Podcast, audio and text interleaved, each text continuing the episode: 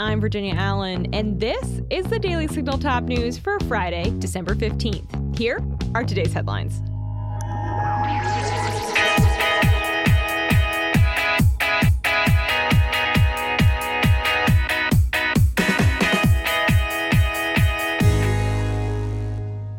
New York Republican Representative Elise Stefanik has called for an ethics probe into a D.C. judge linked to former President Donald Trump and January 6 court cases. The New York Republican filed a misconduct complaint on Friday against D.C. District Judge Beryl Howell, according to Fox News. The complaint was over a speech Howell gave in November when she accepted an award from the Women's White Collar Defense Association. In the speech, Howell pinned the blame for violence on January 6th on big lies and said that we are headed towards a very surprising and downright troubling moment in this country when the very importance of facts is dismissed or ignored. Stefanik said that the speech calls Howell's judicial independence into question. Stefanik said Judge Howell's partisan speech is obviously highly inappropriate election interference by a federal judge that undermines the public's trust in our courts. Stefanik continued that, moreover, the public display of the cozy personal relationships between Judge Howell and her partisan friends who appear before her undermines public trust in judicial independence. The Congresswoman said that Howell's speech was political, plainly inappropriate, consisting of partisan statements, election interference, and improper extrajudicial statements while criminal cases are pending. Howell has so far not responded to Stefanik's ethics probe. The White House put out new guidance for federal employees, demanding that they prioritize using trains, electric vehicles, and public transportation. They said this fulfills President Joe Biden's desire to lead by example on climate change. That's according to Fox News. Fox reported that this could have an impact on the travel industry due to the federal government being the nation's largest employer. According to Fox, overall government employees on official business took more than 2.8 million flights, made 2.3 million vehicle rentals, and took 33,000 train trips last year. The Biden administration said in a statement on Thursday that the directive will accelerate the clean transportation transformation, increase good paying union jobs, and create healthier communities.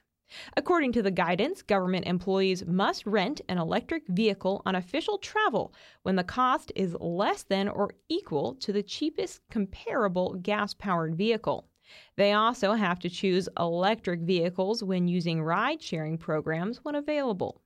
Federal employees must also use rail instead of cars or planes when travel requires less than 250 miles of travel. For local trips, employees must use public transportation. Customs and Border Protection sent around a memo to agents on Wednesday warning them of illegal aliens using high explosives. This comes after 10 improvised explosive devices were found near the border.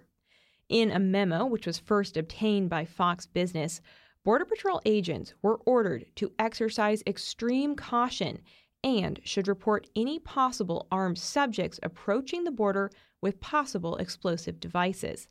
National Review reported that the explosive devices were discovered following an exchange of gunfire between agents stationed in Tucson, Arizona, and cartel members at a local ranch.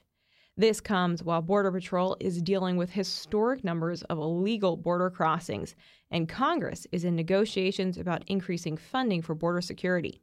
On Wednesday, there were 11,000 illegal alien encounters at the southern border, according to Fox News' Bill Melugin. While former First Lady Melania Trump delivered remarks at the National Archives naturalization ceremony today. The National Archives contains a copy of the Declaration of Independence and the Constitution of the United States.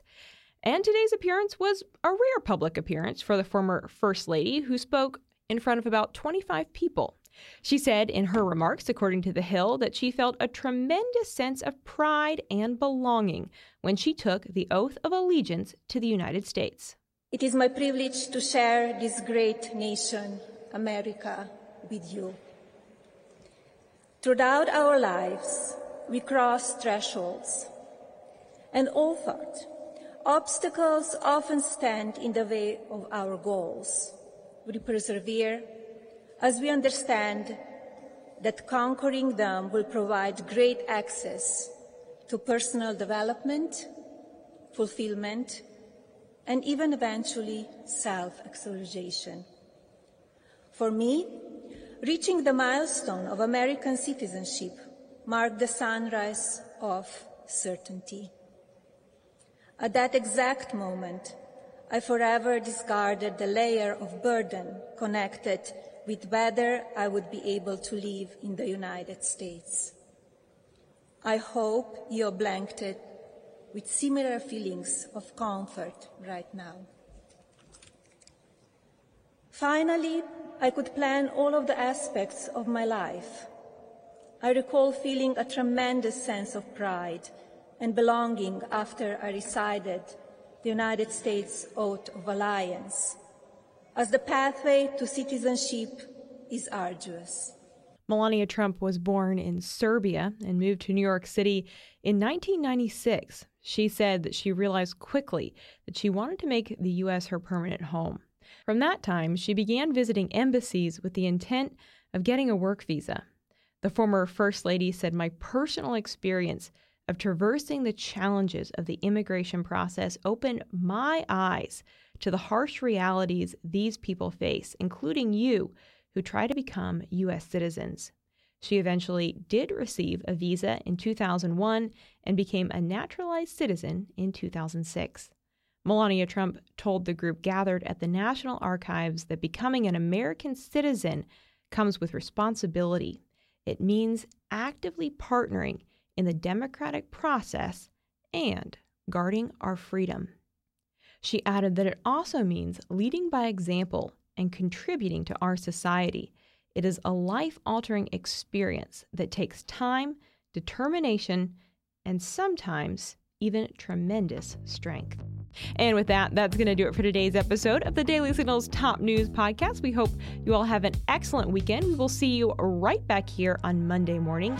Tyler O'Neill is going to be sitting down with Moms for Liberty. Be sure to catch that conversation Monday morning. And if you have a little extra time this weekend, take a moment to leave the Daily Signal podcast a five star rating and review on Apple Podcasts, Spotify, or wherever you like to listen. And make sure that you hit that subscribe button so you never miss out on new shows. Have a wonderful weekend. We will see you right back here on Monday. The Daily Signal podcast is brought to you by more than half a million members of the Heritage Foundation. Executive producers are Rob Bluey and Kate Trinko. Producers are Virginia Allen and Samantha Aschieris. Sound design by Lauren Evans, Mark Guiney, and John Popp. To learn more, please visit dailysignal.com.